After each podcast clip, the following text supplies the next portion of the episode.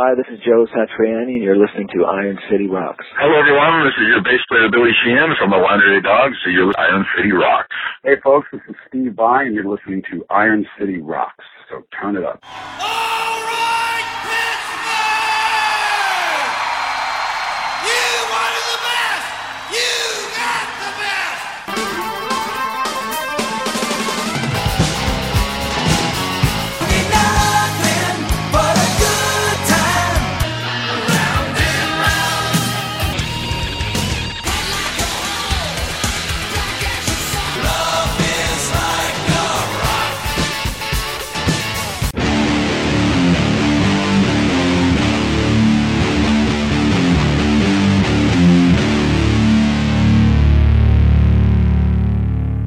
Hello and welcome to episode 291 of the Iron City Rocks podcast. I'm your host, John, coming to you from the Iron City of Pittsburgh, Pennsylvania, bringing you the best rock, hard rock, heavy metal, and blues talk on the net.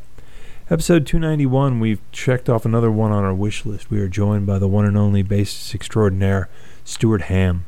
Stuart has played with Steve Vai, Joe Satriani, Billy Sheehan, Alex Skolnick, just to name a few. Uh, and it's really exciting to have an opportunity to have such a fine musician on the show. Uh, Stuart has a great new uh, album called The Book of Lies that came out in 2015. Uh, you can get that on CD Baby. It's available on Amazon as an MP3 purchase. Uh, he just did a couple shows, uh, solo shows in the uh, Midwest and Colorado, and he's going to be heading and doing some shows through Ohio, Indiana, Illinois with the Stu Hamm Band, which does feature Alex Skolnick of Testament and Joel Taylor. I'm going to be doing some shows just in the early part of December, and then out on the West Coast uh, right after the New Year, getting ready for NAMM. So uh, really worth getting a chance to see him. Uh, he was in Pittsburgh, I believe, last doing the the BX3 uh, tour dates with Billy Sheehan. So it was really uh, looking forward to getting him back into town. I know in, in, our conversations he was anxious to get back into our market as well. So we're going to play the title track from the Book of Lies. The Stu Hamm Band. We're joined by Stuart Hamm.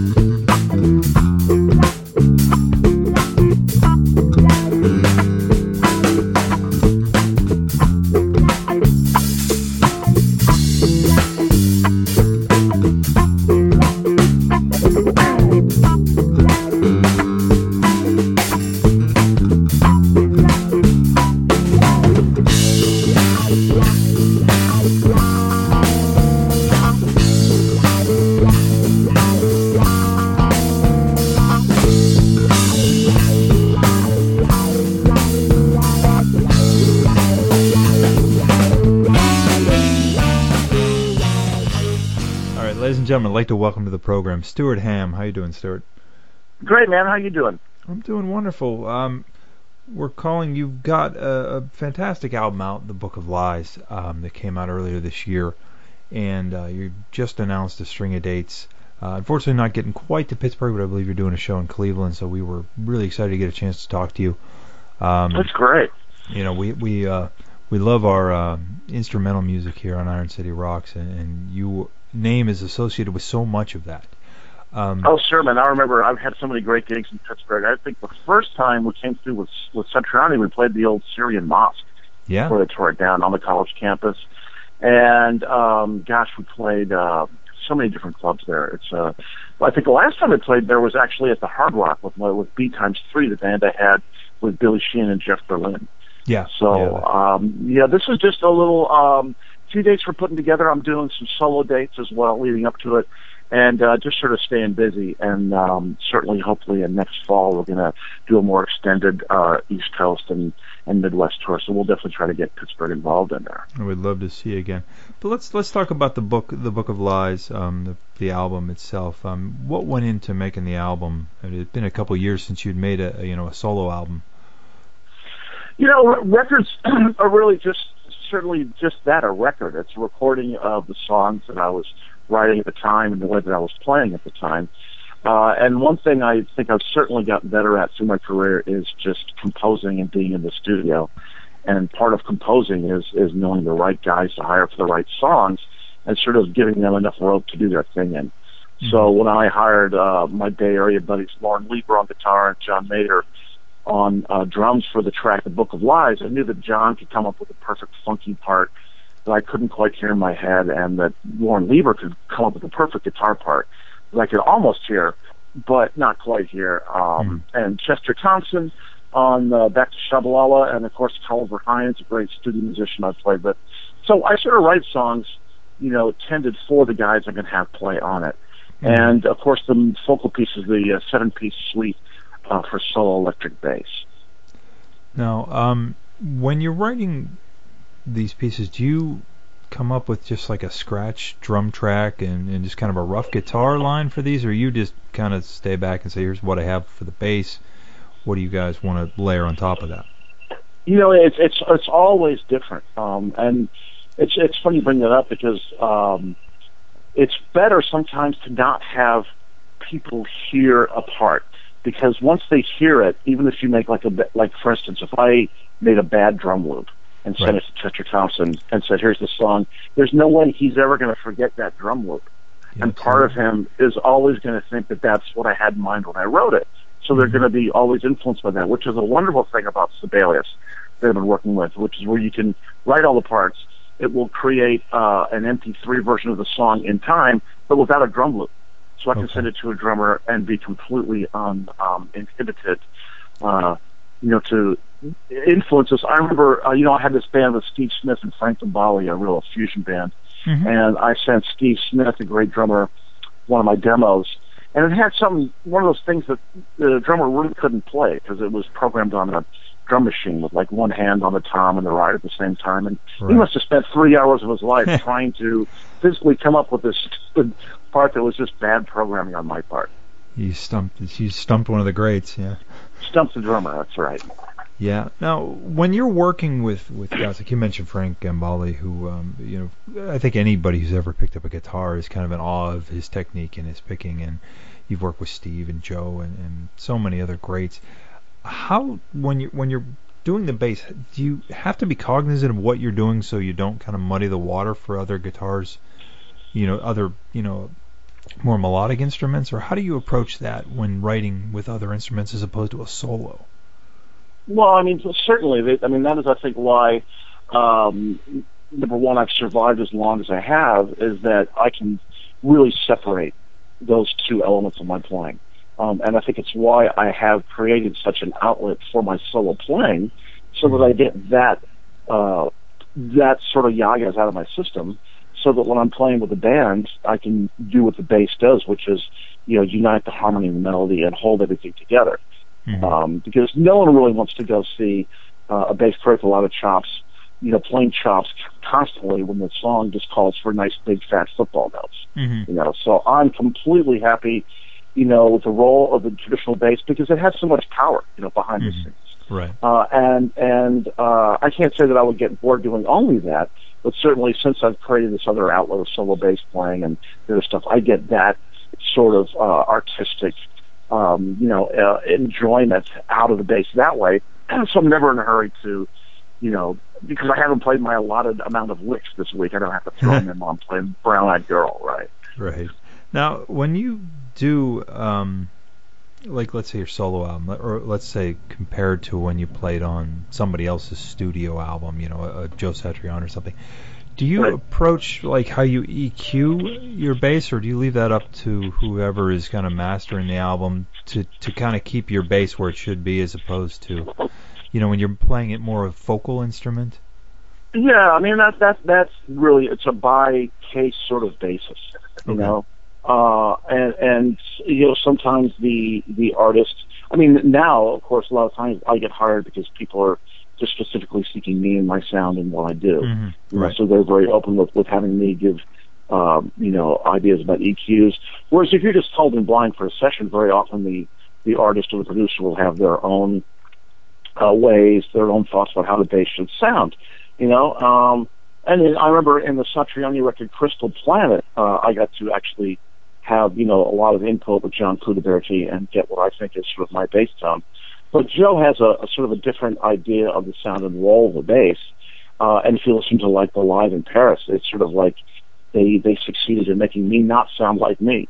You know, right. but that's the way they they wanted the bass to sound on the record. It's their project, so more power right. to them. Yeah, absolutely. Now, um, as far as is gear, you are do you use primarily your Warwick now live? I am. You know, I've been with Warwick about three years, and I think designing basses is a, is a constant process. I'll be, mm. you know, retweaking and designing until I take my last breath. I'm assured. But um, you know, learned a lot through my years at Fender and with Washburn mm. and you know, designing guitars and with John Page in a custom shop.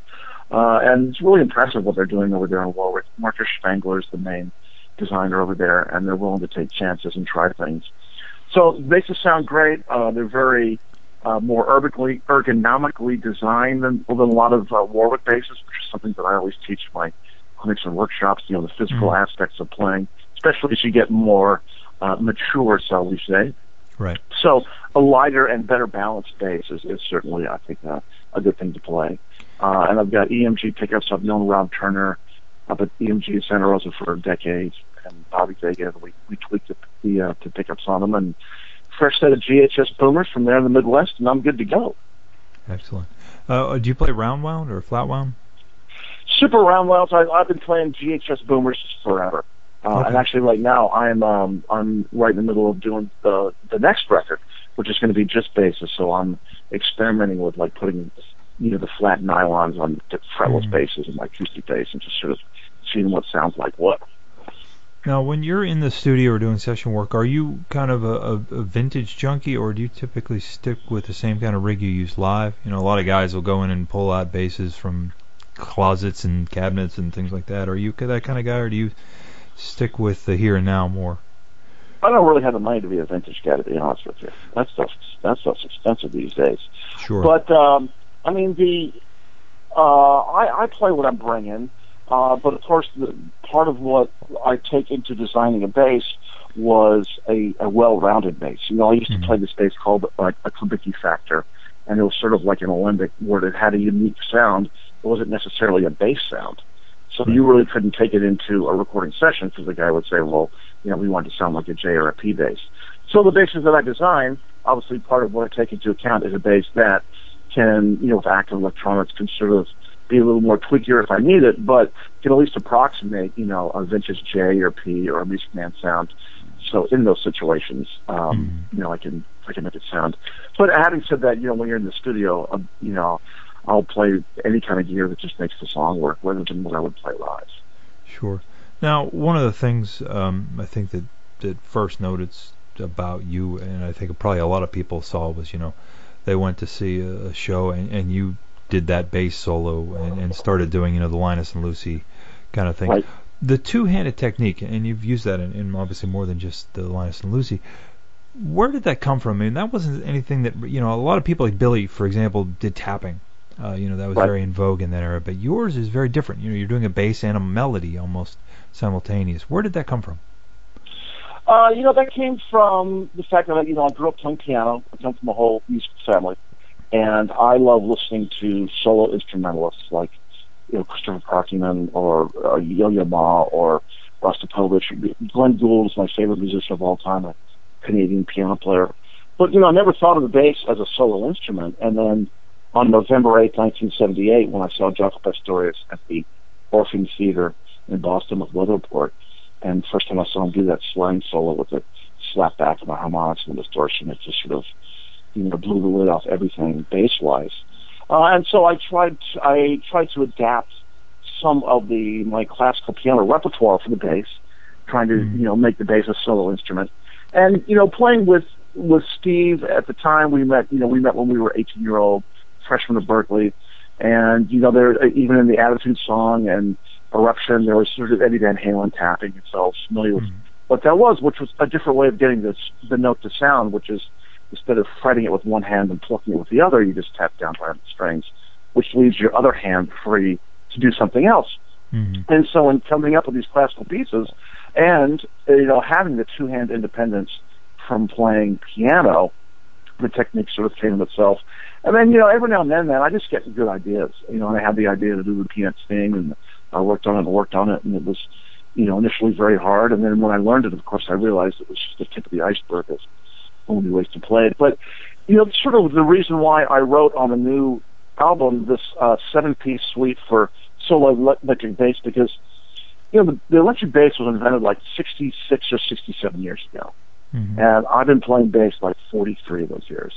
And you know, I remember seeing like in 1975, see Larry Graham pop a bass with with James Brown and driving to a music store in Nashville, New Hampshire, and picking the bass off the wall and trying to trying to break the strings, and the guy almost had me arrested and kicked out of the hmm. store. And then, you know, I saw Chris Squire do harmonics, and then Jaco playing the fretless, and I certainly didn't invent harmonics or solo bass playing, but I was certainly around in the zeitgeist of the time, its infancy. You know, but the the point is, is now by the time you know bass players are 12 or 13 years old, they're sort of expected to know this whole new vocabulary of bass techniques. They've got to be able to slap a little bit, tap the harmonics chords. No one did that stuff when I was coming up. Sure. You know, so the. I mean, it's and it's amazing how quickly the whole game completely changed. You know, we're talking about a whole new vocabulary. So I wrote the seven-piece suite as sort of, um, you know, performance pieces. You know, kids that are learning how to play can use it as audition pieces or as performance pieces, and each piece is also written utilizing a different technique or strategy to make a solo bass piece interesting. One piece is all harmonics, one's chords, one's tapping, one's slapping, et cetera, et cetera. And uh, of course, plug, plug, plug. I also have the new TrueFire uh, instructional course on how to play all those pieces Hmm. conveniently. Excellent. Now the um, it was actually refreshing to hear you say that you struggled with Linus and Lucy because I know uh, even trying to just do that on a guitar, I struggled mercifully uh, trying to do Yeah. that. Uh, and it's interesting you mentioned about piano because that was kind of where my head went because I had I had thought you'd play piano at one point, and that's something on a guitar, guitar and a bass we don't typically do. Our left hand and our right hand typically are working in harmony. Right. know, so often the way. So that that is excellent. Now, um, when when you're going out and doing these live shows now, um, you kind of doing uh, a breadth of, of your catalog, or, or what uh, what can we expect from the live sets, Stuart? The uh, yeah, the live set, yeah, it's a great band, man. I've got Alex Skolnick on guitar from Testament and Metal Allegiance, and on drums I've got uh, Joel Taylor, who he and I did a bunch of work with Frank Gambale. He's also just been out recently on the road with Al Di Meola, and he toured and recorded with Holdsworth for years, as well as Yanni, if you could believe it. Super much, super great. So it, it's sort of like you know when I'm putting a, a song together, when I'm putting a live band together, I try to put elements and personalities that I think will mix well. And certainly, you know, the wonderful thing is that Alex and I think when we played was it the not the was it the Orbit Room in, in Pittsburgh or or Spectrum or I saw you at uh, Graffiti. Graffiti. There you the go. Actual club. That's right. That, that, that which is unfortunately no longer there, but that was uh, I, I'm gonna guess 90, 91. Yeah, somewhere in that 91, yeah. It's been a Yeah. somewhere around the urge, if I recall correctly. Yeah. So that's that's that's Uh, yeah, it twenty. I mean, that's fifteen years ago, and you know now we're or 20, 25 years ago, and now we're playing again together, and we're both much better, right? So. Uh, Alex, you know, went back and studied jazz, but he can still just rock it more than anyone. And Joel can join the conversation when needed, and also just lay it down with a great funky groove and has a Mhm. wonderful music vocabulary. So, yeah, we got some you know tunes from the new record. We do uh, the, the the extended jam version of Lucy and the Scattered Diamonds, and we do the Book of Lies, and uh, we do some hits, and I let the boys, you know, play out of their own spots to keep them happy. And uh, Mhm. yes, yeah, man, we had a great uh, tour of the west of the East Coast earlier this year, and uh, we're doing these little shows, and then we're doing a little West Coast run leading up to the NAMM show, and uh, then we'll take it from there. But yeah, they're just they're great, great, great Yeah. guys to play with, and uh, and it sounds awesome. Yeah, that sounds fantastic. Hopefully, in 2016, we'll get to see you back out this way. Absolutely. Any uh, any inkling of ever doing another uh, BX3 show? Man, that was just uh so much work, you know. And and and Jeff and Billy are are busy dudes, you know. Yeah. And and, and I'd like to say that, you know, all the money that I made from that tour was worth all the extra hassles I had over them you know, as being the organizer as far as emails and phone calls. But I can't actually, Sure. but I can't actually say that. So uh, I'll be much more inclined if someone called me up and said, "Here are the dates. Here's your ticket. Show up and play." But you never know. You know, it, it sure was fun, and we've all changed. So I'll, I'll bet there's one more in us somewhere down the road. Fantastic. Well, Stuart, it's been a pleasure, and I really want to thank you for coming on the show. Hopefully, we'll see you soon, man. Well, I hope so, man. Thanks a lot for taking the time, and I'll see you all in Pittsburgh.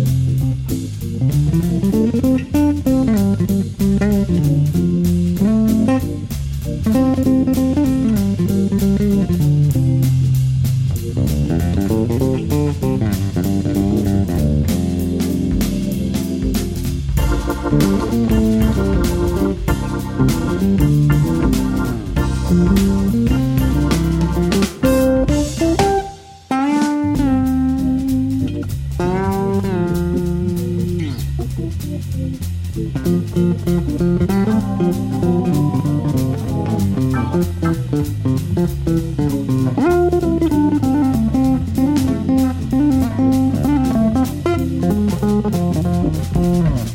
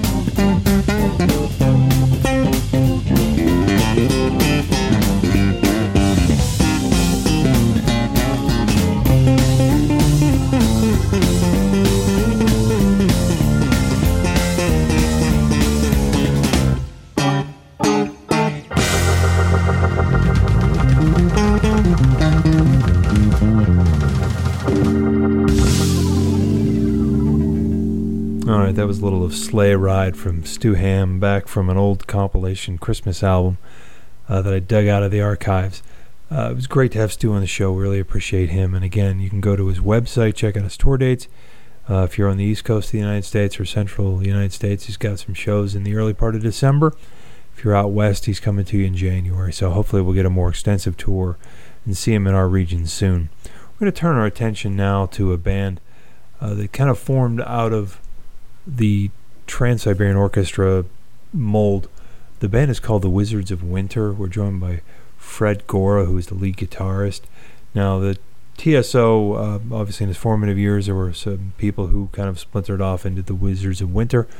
Uh, we're going to talk to Fred. They are coming to the Carnegie Library Music Hall of Munhall, which is outside of Pittsburgh, on December 13th. I get a chance to see them there in a more intimate setting as opposed to the console where you're used to seeing this type of music. Um, from my listening, uh, very similar types of music, um, kind of progressive rock uh, renditions of some classic Christmas songs, some original music, uh, some great musicianship, uh, which is, I think, what really draws a lot of the rock fans into bands like the TSO and the Wizards of Winter.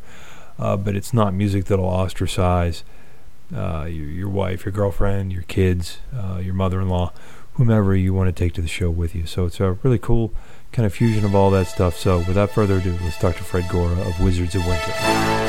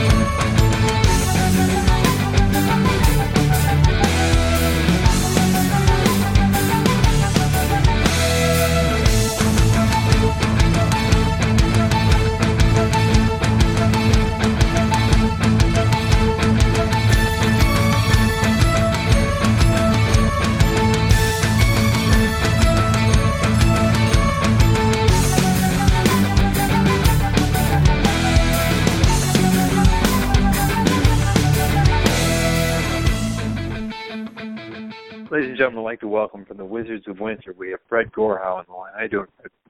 I'm fantastic, thanks. Hey, um, you guys are coming in. Um, you're obviously launching into full holiday mode uh, and coming into Pittsburgh on December 13th to do a show at the Carnegie uh, Library of Homestead. Wanted to get you guys on the uh, on the show to kind of introduce Pittsburgh to what what you guys are all about. So, how would you describe what it is you do? You know, I, I know how I would describe it, but I'd like to kind of. I guess you. um, I guess I would I would just give the best description I would I would give it is uh like a Christmas rock opera. It's uh it's a little more of a show than just a regular concert. We have uh the original narrator from Trans Siberian Orchestra, Tony, and, and he tells a story throughout the the show that that ties the songs together along with the storyline and and it, it kind of takes you on like a mystical ride into Christmases from different uh, different times and different places, and it's it's it's pretty neat. It, it, it ties it all together in a, in a nice story. It's it's a little a little closer to a Broadway show than a concert, but uh, mm-hmm. I, I guess probably Christmas rock opera would be the the best description I could give it. Right now, do you guys write original music in this, or is this mostly kind of progressive rock versions of kind of traditional songs? No, uh, that's probably the the main difference that that we've gotten uh, with TSO because obviously we we have a a substantial TSO influence. Um, I'm a big fan of TSO, but uh, where they take a lot of uh, traditional songs and turn them into rock stuff, we have a lot of uh, a lot more original compositions that are it's like you know okay this is a new Christmas song it's not uh Jingle Bells done in a rock and roll style. Now we do right. do some of that. Uh we've taken you know the, some some old Christmas uh classics or some classical music and turned it into rock stuff just because it's so cool and it's so good. Mm. But um I would I would say it's probably 60 percent completely original. You know, no, not something that was written 300 years ago that we turned into a Christmas song. Right now, do you guys do exclusively Christmas and holiday? You know, with the name of the band, I'm sure you're somewhat limited in what you can do. I know the TSO has kind of delved into other things. Um, do you guys kind of tailor more towards holiday stuff? Right now, yeah, it's pretty exclusively Christmas. We're out for six weeks. Uh, but that is a short window to, to kind of reach everybody. So we are tossing around the idea maybe doing a Christmas in July thing or doing something that's completely not Christmas related during the off season.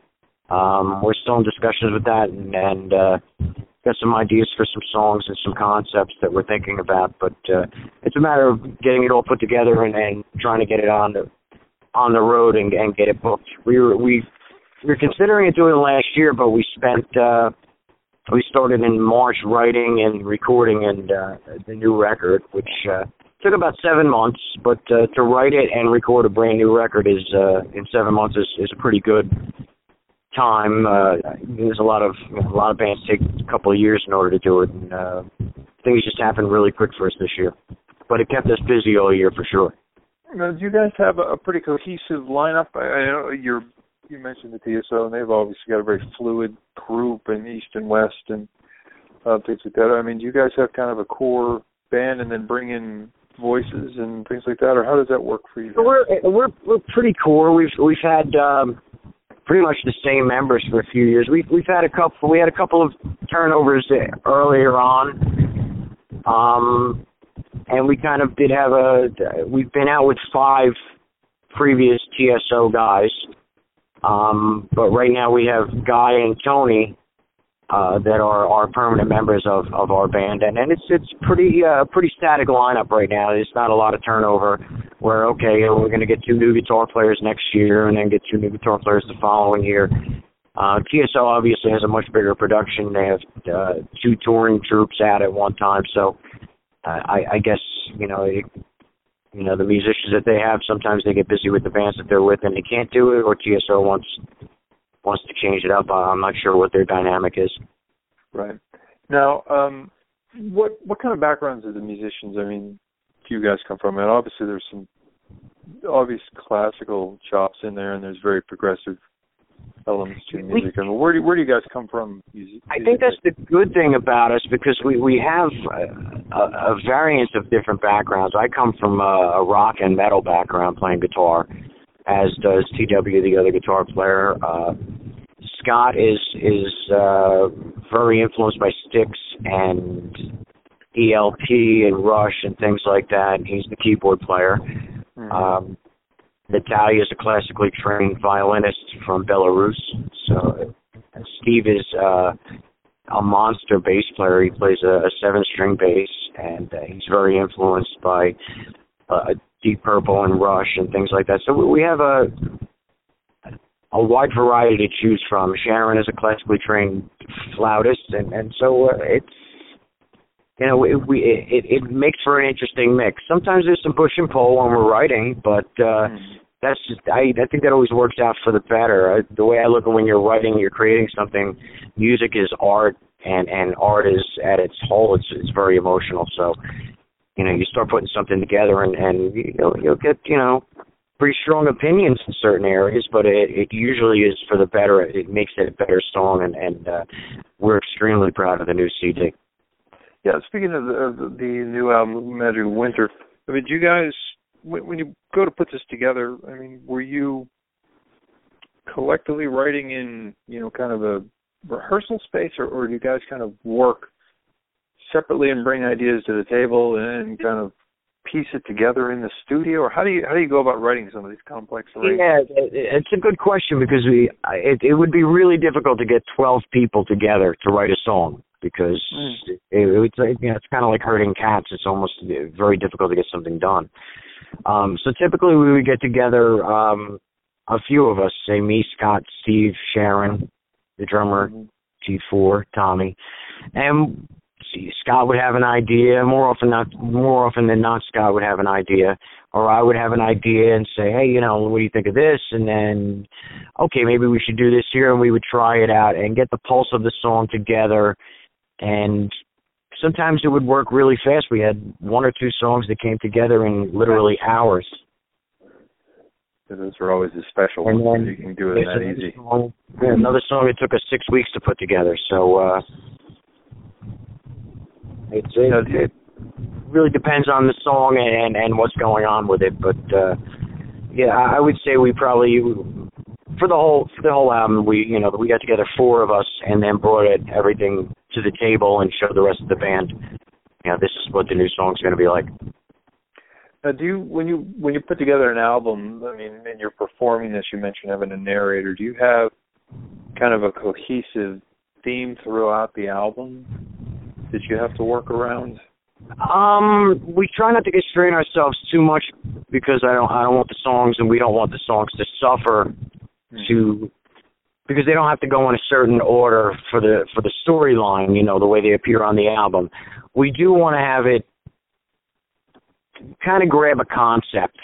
And, and pretty much the concept of our live show is you know, you're on a mythological journey through a snow globe and, and you know, you shape the snow globe and you're in a different time and place. Mm-hmm. So the good thing about that is the the story can never get stale because we can go anywhere and anywhere at any time. Right. You know, kind of like Doctor Who for Right. Um, you you know you could go on forever and ever, and there's there's a, a never ending combination of places and times that you can go to. Right. I hope that's not too deep for you, but no, no, I was I was afraid to use the word concept because that, uh, you know sometimes musicians get very nervous about that word, and even fans I think sometimes get nervous at concepts because sometimes you think of an album where songs are shoehorned into a concept. You know, the lyrics may, you know, be wedged in to fit the story, but may not fit musically, and you know, so I, I That's very never- true, and I and I have to be honest with you. Coming from more of a metal background, I wasn't really that big into the conceptual, and it Yeah. took some convincing for me to to grasp onto that because I can remember early on um making the set list and, and and hearing oh no that song can't go there because it it disrupts the storyline and my response honestly was nobody's going to care about the storyline and then as we toured it i realized wow they really do care about the storyline and, and I think it's a little it's it's a little different because Christmas carries a lot a lot of emotions with it. Um it it and it's not always just happy and pleasant and sugar plum fairies. There's there's some dark sides to Christmas. So it, sometimes it's a horrible time of year for people and and we don't ignore that. We we kind of welcome that and and I had I think I had an epiphany because I I met a, a gentleman when we were playing in Boston a couple of years ago. He's a photographer, super nice guy. I won't say his name because of his family, but uh he came up to me and told me how affected he was by the show, and and he was fighting stage four cancer uh right at the holidays, and and you know he, he really enjoyed the show and how affected he was by it, and and it really made him take a look at things a little bit differently. I stayed in touch with him afterwards, and. uh he passed away in in February of the following year, and I was I was hit pretty hard by it, and uh, I think that kind of made it it, it kind of solidified it in my mind that yeah, you know what, the storyline does mean something. So Scott obviously won that argument for sure. yeah, and that, it, you're right about that though. With with some concept albums, like I know, you know, as, as a metal fan myself, Operation Mindcrime was always one of my favorites, and exactly, Oh, yeah. you know, the the first album I think of when someone says concept, but I never cared that much about the story. You know, it made the videos a little more interesting than the usual dancing around that bands did, but it Yeah, was just a it- it was slamming album, you know. Yeah, it was cool to know that it was a concept album, but I, I was never that blown away by the actual concept of it. You know, I, I could put on Manowar battle hymns and and absolutely love it, and and maybe not have to think too much about what the concept was, and and Right. you know, on, you know, Slayer, Reign in Blood, or, and just turn it up Yeah. as loud as it can Yeah. go. Because that's Yeah. and that's the school. That's the school that I came from. Not not necessarily, you know, the uh the conceptual of the '70s, like like everything had to tie in and, and tell a story. Right, exactly. And, and we all know what Kiss did with the Elder. Um, so Yes, exactly. Sometimes concepts can, be- can be scary if, if they're not done well. So that's great. Now, live visually, I mean, do you guys take it to the extreme that the TSO does? I mean, the TSO, speaking of Kiss, is probably only rivaled as far as pyrotechnics. Uh, yeah, do no, guys, we, we don't, and even if we could afford to, I don't think we would. Um, obviously we can't afford to. They they go out. I believe it's five or six million dollar light show that they have, and uh, right. that's pretty substantial.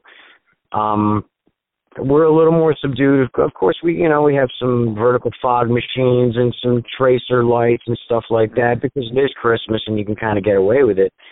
Right. Uh, and we want it to be visually pleasing, but we're uh, we're not anywhere near the point where the light show is is outdoing the music. And uh, right. I'm not saying that's what TSO does, but the their light show is definitely something that people look forward to. Say, I wonder what they're going to do now. And I, I think I would be afraid to do that because I, I I would be afraid that I think uh, you know if we're doing it for 20 years like TSO is doing, everybody expects it to be bigger and more bombastic every year, and you kind of paint yourself into a corner. Yeah, you're absolutely right. It's become somewhat of, of a liability almost in, in their case because you can't do the same show year after year after year visually because there there are people that come to see that and I know as, as an audience member you know you come you see the snow and you know the fire and all this stuff but if it's the hmm. exact same thing year after year you're kind of asking yourself well why do I want to go this year yeah, exactly. It, it, and, and kind of the big thing is, oh, I wonder what's going to look like, you know. And their their unveiling is kind of, you know, when they're at the rehearsals, a couple of people take some snapshots of of the trusses, and this is kind of what this is what the new light show is going to look like, and this is what the setup is going to be. And there's a tease there, and Paul O'Neill's brilliant. You know Yeah. what he's done with with Trans Siberian is just, you know, you know, almost unparalleled. Um, but again, I'm sure I'm sure he sits up at night going, "How am I going to top that one?" Exactly. Yeah, I know from interviews I've done with members of the band, it, it is a big concern. You know, you've got to worry about going here and there to see the, the newest, latest, coolest lights and effects and things like that. Yes, But, exactly. I mean, the the stress of that, quite frankly, is, is got to be overwhelming sometimes to constantly outdo yourself visually. Um, you know, when you're a musician, you know, if if you guys were professional lighting designers and effects artists, then you know that's what you do. Yeah. But, uh, you know, we come to see you guys play guitar and the flute and the drums and things like that. So, so you guys are rolling in. Um, this is an evening witch show, so is this a pretty long set you guys do? Yeah, it's it's uh I don't know the exact time. It's uh, a a little over two hours, and there's Okay. a uh there's an intermission in the middle, so Okay. you know people can go do what they need to do or get a refreshment or whatever. Um, it's I think it's a good time. It's it's a it's a good good length. We've we've actually gone out and done you know three three hours plus sometimes, Mhm. and that tends to be a little much to ask of an audience. You know to have them sit still because a lot of our audience you know, they bring you know the family, the kids and stuff like that. I, I I would be very hard pressed to get my kids to sit down for three hours to watch somebody on stage. Yeah. And you're asking an awful lot from a listener, but it's very hard when you when you love your music so much to go, oh, we not we can't do this one. So you just kind of gravitate towards let's throw them all in. You know what I mean? Yeah. But Absolutely. you know, we've two we've got two full length CDs of our own out, so we can't possibly do all of the material. And of course, we want to pay homage to TSO, so we do, I believe, four TSO songs along, you know, Okay. with our set list. So here's some ones that you might hear on the radio. That's fantastic. Yeah, and you you great point about that. I know I took my kids to the TSO show about two years ago, and it is. I mean, it's cool visually as it is. It's a lot for a kid to consume to sit there that long and to sit still and you know watch the explosions and things like that. I mean, it's cool, but it, it does get a little bit long sometimes with the intermission and the two complete sets mm-hmm. that they do. So it's Yeah, just good they- to have that That's pulse very of your audience. Yeah, so we we find, you know, I, I think the first set might be an hour and ten, and then the second set's an hour, something like that. It's it's I think it clocks in at about two two hours ten minutes, which is good. You know, you can you can ask people to sit down and watch it for an hour, then have a little break, get a refreshment, come back and watch another hour. Mm. Second set's a lot of fun. Um, we bring out some surprises and stuff, so it's it, it goes over really well. The we started off in Florida two weeks ago, and uh, the response we've been getting is it's pretty much blown me away. It's it's been really really positive, and we're excited to bring Yeah. it to Pittsburgh. Awesome. Uh, Fred, do you have uh, do you have musical uh, uh, things outside of the Wizards? I mean, do you do um, other bands, or is this strictly your your full time job with this? Right now, it's it's it's the only thing that I've been able to do for the past year. I, I like to play, you know, all the time. Um, and I've been in a, a bunch of different bands. I was in a, a metal band that, that toured Europe and stuff like that. But this year, doing the record, it kind of it, it was all encompassing. It was a Christmas in my house from March until mm-hmm. right now, and, and my family have blessed me with uh, putting up with this for so long. Yeah. But uh, yeah, maybe after this year, uh, it, depending if we start writing another record, I don't know if we're going to do another record by the by next year's tour, or if, or if we'll just change the show up a little bit and, and you know showcase some of the music, some of the other music that we haven't showcased this year from the two records. Uh, and if that's the case, then I have some time to, you know, even if I just get up with a cover band and, and make some noise, it's always fun. I love to play, and, and I'm not the same person if I'm not playing. Yeah, that's exactly it. It's got to be hard to stay off stage for 11 months of the year. So certainly understand that. Well, Fred, I, I wish you all the best. We'll see you when you get into town December 13th at the Carnegie Library of Homestead, and, and we look forward to catching the show. Well, thank you for having me, John. I appreciate your time, and I look forward to getting to Pittsburgh uh, very soon. Again, December 13th, Carnegie Library Music Hall of Munhall. Uh, you can check, or of Homestead, technically, I suppose. Uh, you can check out the Wizards of Winter. They'll be doing a show there. And also, uh, Stuart Hamm, want to thank him again for coming on the show and joining us. Hopefully, we'll be able to catch him in the Western PA market sometime in 2016. Uh, you can contact us at ironcityrocks.com, ironcityrocks at gmail.com if you want to email us. Facebook and Twitter and Instagram are all the appropriate URL slash Iron City Rocks. We'd love to hear from you. Uh, we're giving away some tickets uh, as we get into the month of December for some shows. Always uh, great to have interaction with the people who listen. Let us know what you think. Let us know what you like, don't like. Uh, we love it all. So I want to thank you again for listening, and we'll talk to you next time.